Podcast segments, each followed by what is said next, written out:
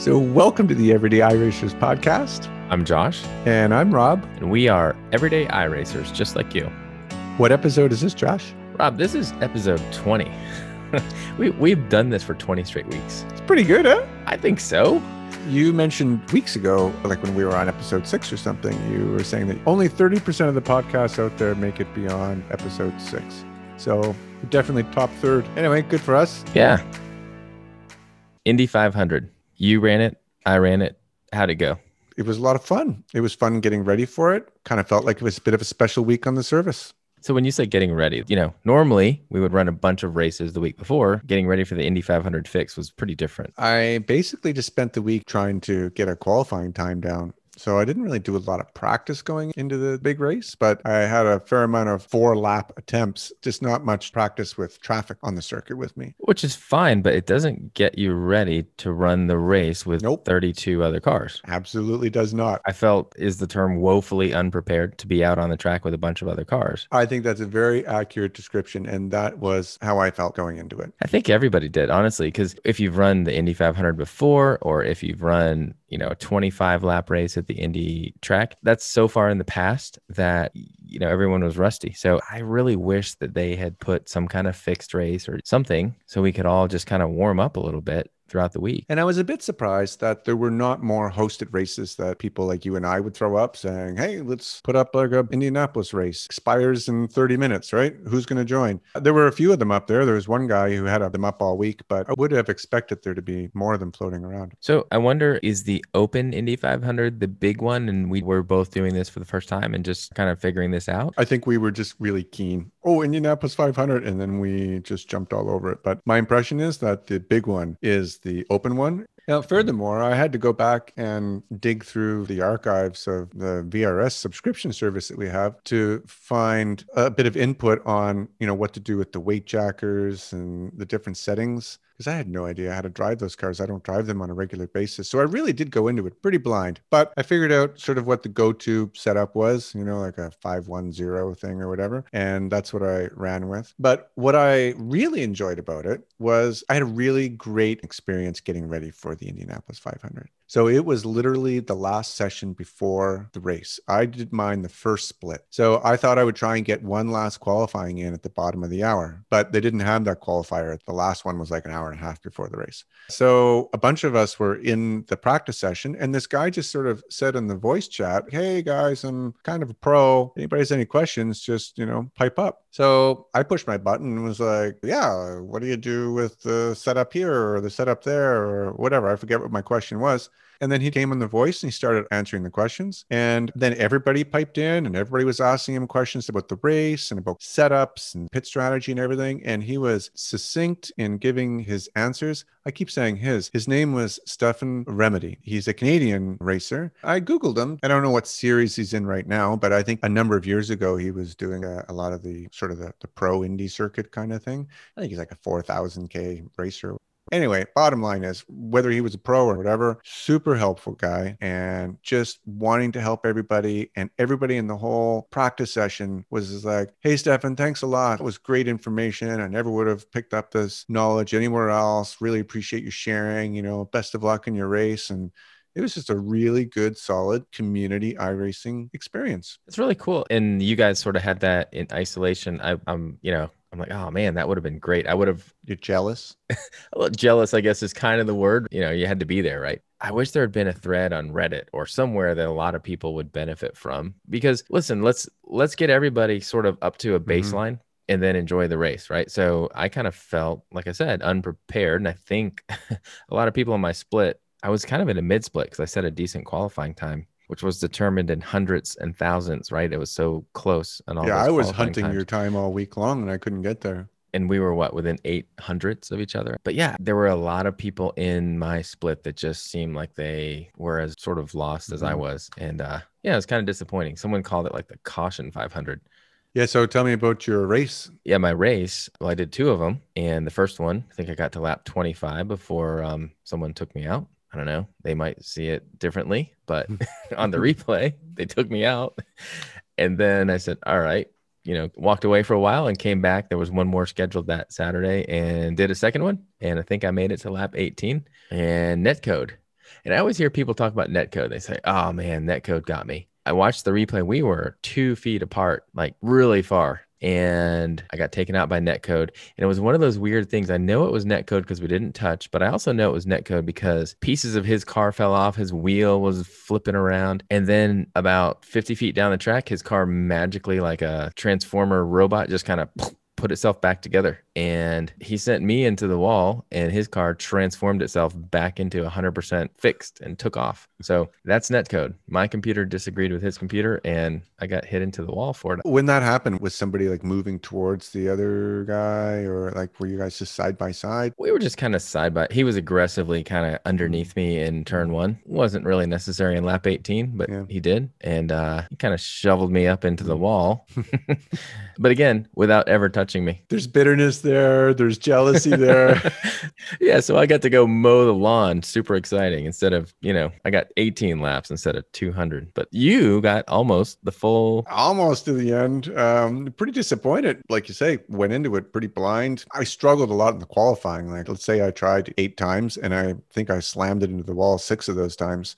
So the idea of doing 200 laps was, you know, a bit of a stretch. But come race day, we held it together and just decided to stay pretty cautious about it. Made it to lap 164, I think, before totally my own mistake. Just went into turn one a little too fast, didn't have the grip and slid up and tagged the wall. And that was it. Mm. And I was all by myself. But I was on the lead lap, P7. The vast majority of the field was already gone. I think there were 16 left or something. Half the field had already checked out you know, I was there on the lead lap, the lead lap, right? You know, yep. and I wasn't worried about being seventh because I thought, hey, if there's like a, a late caution or something, that everyone's gonna get bunched up, and then hey, it's anybody's anybody's race. But you know, surprised that people are as racy as they are. You know, it, it doesn't matter how much people talk about it on the mic before the race. You know, experienced guys are saying like, everybody, you know, this race does not happen for the first 150 laps. The race is the last 50 laps. Just take it easy.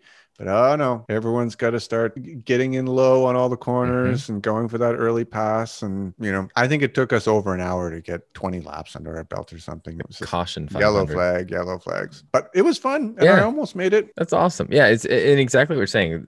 We had the same problem. I, I was just racing, and all of a sudden, it's crew chief saying in my ear, three wide, you're in the middle. I'm like, guys, we're on lap seven. Come on. I promise none of us are that experienced at this track in a fixed setup that, that you should be pushing me three wide. You know, they came up from behind. Okay, you're faster. Wait till the straightaway. Don't go three wide and turn one, you know, in lap seven. Uh, yeah, I was a little bit irritated by that. Like you're saying, it's a long race. Well, I love your openness with your emotions on all this, your jealousy, your bitterness. Yeah, man.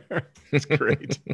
I moved on. Well, I'm really glad that I did it and it was a great experience. I like the qualifying throughout the week, kind of made the whole thing a little more of an event. I like the idea that we were not just getting slotted into the race according to our IR, which is what happens for all the endurance races. I'm just a regular old everyday iRacer, but if I was really good, I could get myself in that top split and go for the the big win. You yep. know, yep. it was open to everybody. But I think I qualified like one thousandth of fifteen hundred or something like that. Okay. But I'm curious to see how many people are going to be doing the open versus the fixed. So other stuff was going on though. There was a lot going on in iRacing this week. And I always start the week off with big wide eyes. Eyes are bigger than the tummy a lot of times, yeah. right? Yep. But uh, this week I managed to chip away at a whole bunch of stuff. So it's funny. I did too. Yeah. Mid Ohio was on the list. So neither one of us knew Mid Ohio before this week. We hadn't even bought it. And I wish we had a little recording because I think I was chatting with you on Discord on Monday night when we sat down to just give Mid Ohio our first pass through, right? Do a few laps, see what it's like.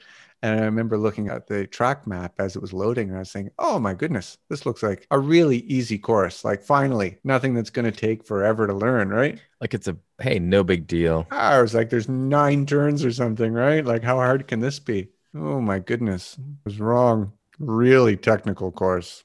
Well, and, and, there's rolling sort of off camber. There's hills that you're cresting as you're turning, and you have to watch the rear ends, you know, sweeping out behind you, and all you know, all these kinds of things. And LMPs flying around. It was fun. It's a rhythm track. It's not. It's not mm. a Silverstone or something like that where it's technical. It was hard for me to learn. I had a good time. I was able to get through it without that many X's from touching the grass. And if you touch the grass, you're just you're just off. You slide, and it's, it's kind of like Virginia International Raceway or VIR, where you just slide off into the grass if you touch it. I ran two races there, and I did okay. didn't set the world on fire. Well, I spent Monday sort of getting acquainted. Tuesday night, did a few more laps, started to come together a little bit. Still wasn't ready. I didn't get around to a race until Thursday night where I felt, okay, I've got the Indianapolis this weekend. I put the time in. I need to get in there and race. So you and I jumped in the race together, right? I went and did it. Nothing special. Got punted around a little bit, but got it under my belt. It was fun to do, but I'm looking at that track now with wide eyes and appreciation for how difficult it is because it's a it's a tough track. But can I just put another little plug in against the LMP2, my, my weekly rant? Go. Let's hear it. Episode 20, rant 20. I love racing the GTE cars, but I'm growing tired of just getting punted off by the LMP2s. At the beginning of the race, they come on the radio and they're like, GTE drivers, just hold your line. It's our responsibility to go around. But it never happens. You know, if there's 12 of them up there, there three or four of them are racing like their life depends on it and they just try and get that apex on you right? And you're looking at them in the mirror and you're like i'm going to go wide so that they can come in. Anyway. We talk about lmps a lot and when i drive an lmp from time to time i enjoy it. But it's not often it's the first second or third guy punting you off. It's usually like seventh or 12th punting you off with sort of no remorse. There's never and, and i'm always big on this there's never someone coming on the radio saying oh geez rob so sorry. I, th- I thought I had that apex. it's literally like silence. Maybe Total they... silence. I think I made a comment. Hey, was that really appropriate? And uh, radio silence. But in closing, I don't want to jump around too much on our, you know, some of our topics here. But I'm really excited about an upcoming race series at the beginning of next season, and there is an LMP2 prototype challenge. So all of the LMP2 drivers can just fight among themselves and not have to worry about getting around all of us slow GTE drivers, and they can fight for their own championship. And I wonder if that's going to take some of them out of the IMSA field. I don't know, but I'm definitely going to run that series if it's at a track that I know. Because I do like the LMP car. I just don't love the multi class. Speaking of GTEs, Silverstone. Mm-hmm. The uh, European Sprint Series was at Silverstone. You and I both spent some time there, ran an official race together, which was fun. I think there were only eight GTEs in that race and five or six LMPs, so they weren't a factor. Had some good battles. You and I and two other guys kind of nose to tail trading spots around Silverstone for quite a while. Yeah, it was excellent fun. I spent a little bit of time throughout the week playing around with my VR headset, and most of the driving I was doing in VR this week, just trying to get settings right and stuff, was at Silverstone that was sort of my practice leading up to it. You were like, "Hey, I'm going to do this race in 15 minutes." Yeah, I saw it on Discord, so I ran down and fired up the rig, and we jumped into the race together. Not only did we learn Mid Ohio and we did Indianapolis and stuff, but we got back to Silverstone, which we both really, really like. And it, you're right; it was not a busy race. I think there were eight GTE drivers, and I finished eighth. I lost a lot of IR, but it was good fun and good racing with you. I finished that one in fourth, so I was pretty proud of that. Not too far behind the guy right in front of me. And it set me up because I had planned the whole time to do the GTE endurance. For me, it's Sunday morning. And I just love racing at Silverstone. I've totally internalized Silverstone. It takes me just three or four laps to kind of get up to speed any given week. Did you do the 90 minute race? Yeah, I did the 90 minute. I started qualifying late, touched the grass, and ended up starting 29th out of 39 but that gave me the opportunity to fight my way up through the field and I finished in seventh. Nice one. Just three seconds behind sixth place. So fought my way up, you know, 23 spots. Yeah, had so much fun. And it was interesting. So I didn't want to come on the radio and say, hey guys, we taking tires or not? And so I wasn't sure. And so I used my new Race Lab overlay, pulled in the pits, and as I'm sitting there getting, you know, 50 liters of fuel, saw that my fronts were at 60%, my rears were at 80, and I said, you know what? Clicked on my mouse, took two front tires. Thought it was brilliant. I was like, oh, I've cut my pit stop in half from what it could have been. Go back on the track. And do you know the word endo on like a BMX bike? You can kind of do an endo where you squeeze the front brakes and pop up yeah. and, you know, just on the front wheel. I was essentially doing an endo in my car because all of a sudden I've got these super grippy front wheels as I'm going around like that first chicane right turn, and my car just looped around on me. Note to self if you're going to take tires, take all four, unless you're incredibly experienced, because your back ones are going to slide around on you. Now, two or three laps later, it paid off. And all of a sudden, unlike everyone else that didn't take any tires, I have no understeer. And so I'm just sliding through the S's and I was picking up like five or six seconds a lap on the guys in hmm. front of me. So longer pit stop, more than made up for it by the, the grippy front tires, and everyone else is just sliding all over the place, except for the very few that took all four tires. So on a handful of tracks with this new GTE tire model, take tires in that 90 minute race. 60 minute race, tough it out. 90 minute race, Mhm. take tires. Good fun. Yeah. So that was my week. You know, went into it with big ambitions, but managed to pull it all off. You know, learned a new track, did the Indianapolis, and got to hang out at Silverstone and do a race with you there too. So you mentioned new fix series. hmm There's the LMP fix series, a couple others, right? Yeah, there's a Formula V series, which is going to be a free car, and a rookie class series. Slower than the Skippy. I think so. It's like a junior Skippy. I think so. And it's sort of the the beginning of the ladder for those open wheel cars. So Yeah. that'll be very popular, I'm sure. My guess is that means you can progress out of out of your rookie class, not just by doing Mazdas, but by doing Formula V as well, one or the other. There's a F3 fixed series, and I think it's just going to stagger it with the F3 open every hour. So you can do the fixed one hour and then the open the next hour. So that very well may make that whole series more popular. Yeah, because they've done that same thing with VRS this season where they have the VRS fixed and then the normal VRS sprint. Yep. Sort of a new model that they seem to be uh, implementing for different popular cars. And then my favorite, the LMP2 prototype challenge. Okay. Hoping it's going to be super popular. Everyone's going to really gravitate to that. All the LMP2 drivers, right? Yeah, I'll be there. You're not worried about me. You could care less if I'm doing it. You want all the LMPs. You want like a magnet to pull them out of the uh, IMSA. I don't know much about it, but there's World of Outlaws 410 Sprint series as well. Well, there's something else. So they've confirmed there's going to be eight cars on track. So a couple weeks ago we talked about that. It used to be six, and then for I guess the last couple years it's been seven. Now there's eight. So uh, is it cause for celebrating the streets? No, but it shows progress, right? That the the sim is moving forward. That the, the hardware that people are using is moving forward, and they feel all right. We can unlock another car. It's also nice because that new 911 GT3 that's coming out isn't necessarily going to push another car off the track like the BMW Z4 got kind of bumped. So yeah, I think it'd be good to have eight cars out there. They still have the Ford on there. The Ford is still out there. I don't know. saw someone racing the Ford. They beat me pretty bad in the Ford at that European Sprint series that we did. A little bit of hardware talk. Yeah, let's talk hardware. You had a pretty exciting week. I'm kind of sitting here with a big grin on my face. I got the 3080 that I've been hunting since September, and uh, thanks to one of our listeners, sort of pointing me in the right direction to to check uh, stock drops. I uh, was able to get a 3080. Yeah, I think it's everything I hoped it would be. I have iRacing. I'm still running on 1080p triples, but I have every single setting on the highest, and I'm still getting somewhere between 120 to 165 frames. I have 165 hertz monitors. I could lock it at 165 if I turn down just a couple settings, but I'm I'm kind of being greedy about it right now. And I haven't overclocked my graphics card that aggressively yet, so you know, see what I can get out of it. But yeah, it's every it's kind of everything I hope for. And you haven't hooked it up to a 1440 monitor yet, right? I know that's your big question. Can a 3080 drive a 1440 resolution with a lot of the settings enabled?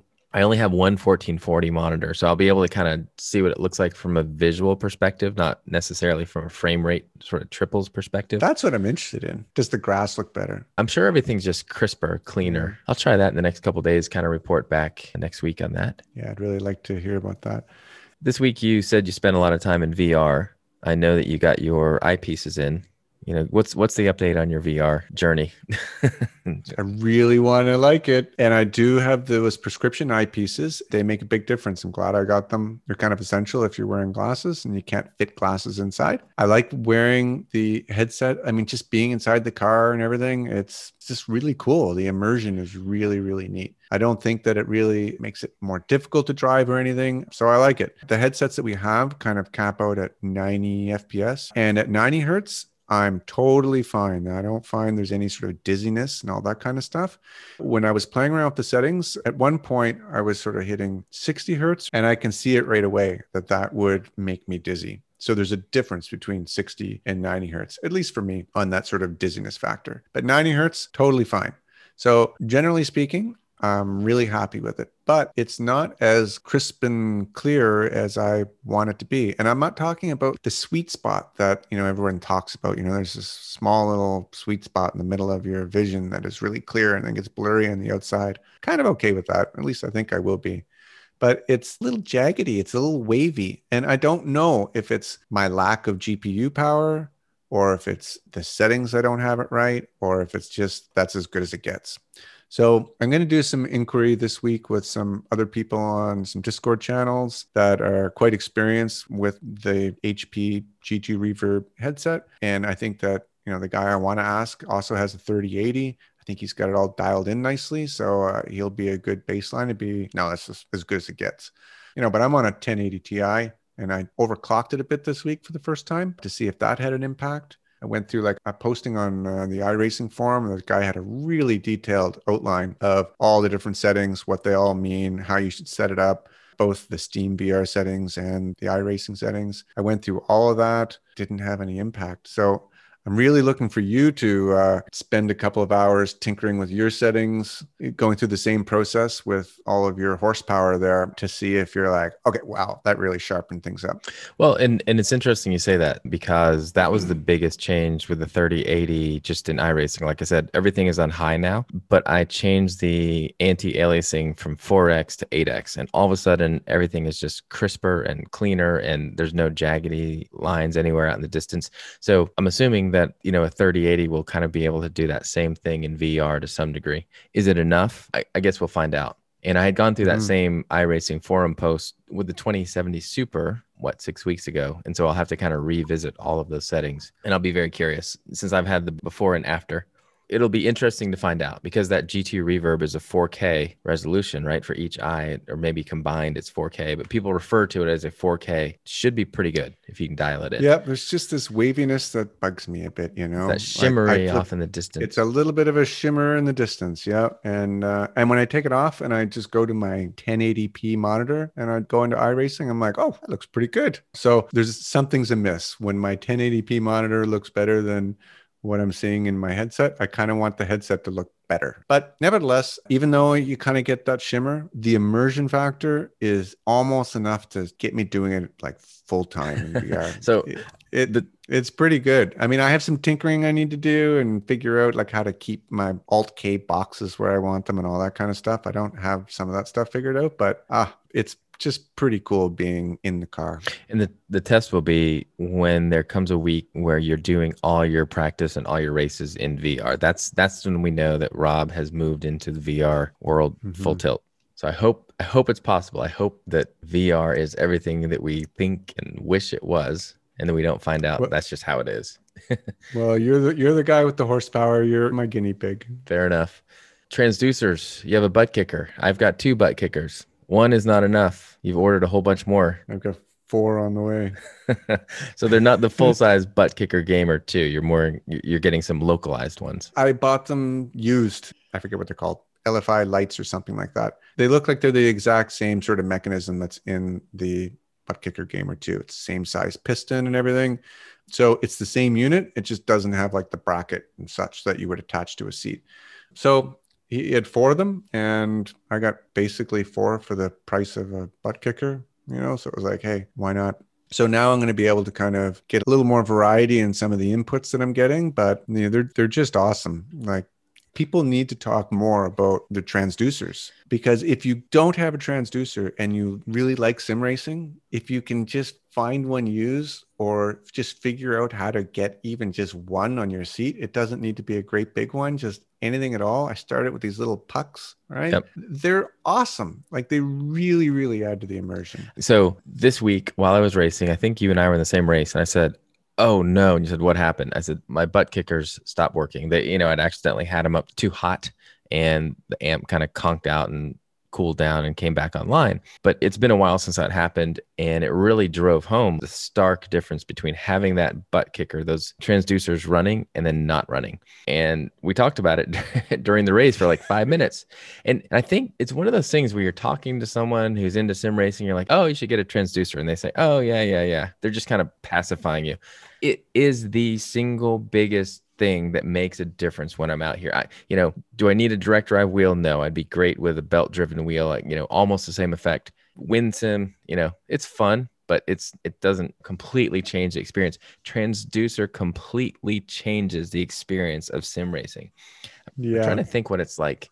It's like going to a movie theater And instead of having surround sound all around you and, you know, subwoofers kind of rattling your seat in this movie theater, it's like if you just went and watched it in mono. You, you know, it's just like this flat sort of, Yeah. uh, you know, you're still watching a movie, but there's no surround sound. It's not even stereo. It's like, it, it just adds this texture to everything that you're doing on that track that you can't replace. And when you lose it in the middle of a race, you feel like you're sort of driving naked. Oh, You feel like it's, you feel like, you know what, this is kind of boring. yeah, that's it. All of a sudden, the race is just, ugh, I don't know. I'm just now I'm driving a toy car on a toy track with a toy steering wheel. That's what it kind of feels like. And like I like it with the VR headset because you know you were so immersed, right? You're in the car. Yep. And then you have this transducer going and you feel like you get in the car and the ignition comes on and you're in the pits and it rumbles and you're like, wow, this is really cool. This is like super immersive. There's that initial gee whiz of having it for the first couple days, and then it just continues. Like I still kind of love shifting because you get that kick when you shift, but it it adds so much to the experience. I can't say this enough. You and I cannot say this enough. Go watch Will and Boosted Media or some of these, you know, some of these other guys that have sort of done videos on on transducers or butt kickers. And if someone's listening and they say, "I'm just using an office chair for my sim racing," I don't care. Save your pennies. attach a butt kicker game or two or whatever other brand is out there to that office chair if that's what you're using. If you have a sim rig, you will find a way to mount it to your sim rig. I don't care if it's a home built or an 80 20 or anything in between. Do yourself a favor, save your money over the next couple of months and go and get a transducer. I'll stop now. Yeah, put it on the Christmas list. Yep. You owe it to yourself as an amateur sim racer. I'm obviously I'm wound up about this, but I I feel so strongly about this. and I know you do too. You've got you used to have eight. Yeah, eight of the little pucks, right? Right. Let's keep it all into perspective, right? Fair enough. But now I've got four of these pretty big ones coming. Yep. So um, my my goal here was to take these four and then you know box up the one butt kicker and I say keep the butt kicker as your motor and then put the others out at the thing. know one pays for the other, kind of right. I hear you. Can we just talk about one other little piece? I don't know how much we talked about it in a previous week, but kind of along the line of immersion and butt kickers or transducers are these wind sims. It's funny. I was in a race and there was a very friendly gent who was just kind of talking to everybody, like, "Hey, how's it going tonight?" You know, like, and he said, "Does anyone have one of these wind sims?" He said, "I hear they blow, you know, like strong wind and it feels immersive." And I didn't want to be too obnoxious, but I clicked in. I said, "Actually, I do have one of those." Of course you did. He said, "What do you think?" And I, I didn't want to oversell it. We're you know we're kind of at the start line. We're about to take off. And I was like, I don't want to get into my pitch here, but I wanted to tell everybody this is amazing. Did you give it a pitch? a little bit of a gentle pitch. You know, we had about a minute and a half, but you're thinking of getting one. You've been kind of stalking the website. Man, I Uh, was today. You know, I just kind of figure I'm I'm into this deep enough now. Like, well, you have one, and uh, one of our teammates, Lee, he has one too, and he Yeah. was raving about it. And you were like, "Hey, this is great." It is. And and my big question was, is this going to be powerful enough to make a difference? Like in terms of the amount of wind it's going to Mm. blow. You know what I run mine at? 10%. Wow. I mean, running it at 100% just blows your hair back. It's like literally sticking your head out the window of a car or something like that. 10% is still like more than you need to feel it is fully immersed. Yeah. So for me, when you guys were originally talking about it, and I was kind of like, "Eh, I don't really need a wind sim, right?" It was the same thing with gloves, shoes, seatbelts. How about a fake seatbelt? I love it. You do, eh? Love my fake seatbelt. You can see Yeah. it right there on the camera. For the wind sim, I was thinking, oh, it's just going to dry my eyes out. And does it really add that much immersion to it? And then you were saying, oh, it's fantastic.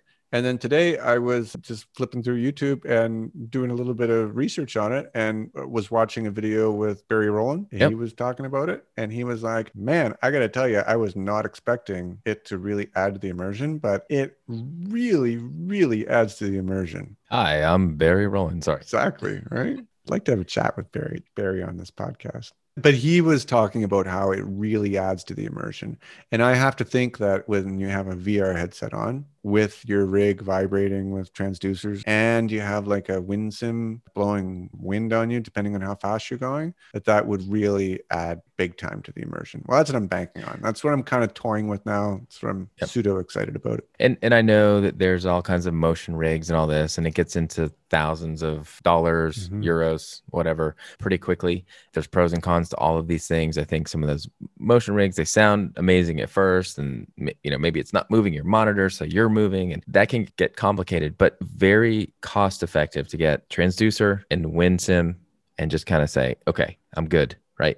Yes, you can continue to save up for all kinds of other motion things, but that is a good start. I'm very happy and have continued to be happy for months with the transducers and now with the WinSim. So put those in the sort of the the must have of the cool immersive type things. And I would say this, if I were to put a ranking on on these two items in terms of you know must have, you know, from an immersion perspective, um, I would give the ButtKicker a 9 out of 10 and I think it's much more accessible. Like I said, you can attach the the ButtKicker gamer 2 is designed to be attached to an office chair. Mm-hmm. The WinSim, I would probably give it a six out of 10 Hmm. in terms of sort of must have. Very cool. That's not, I'm not saying it's a six out of 10 in um, rate rating, but I'm just saying in terms of things that you should spend your money on if you want to be fully immersed in your, your sim rig, Yeah. go out and get the transducer and then save your pennies after that for the WinSim. Don't get the WinSim first. Now, are they noisy? The WinSim? I've got a headset on. Yeah. I think it's pretty noisy. Yeah. If you, if you're sharing, uh, you know, an office with somebody and your sim rig's in the corner, Not going to work. probably not. Mhm.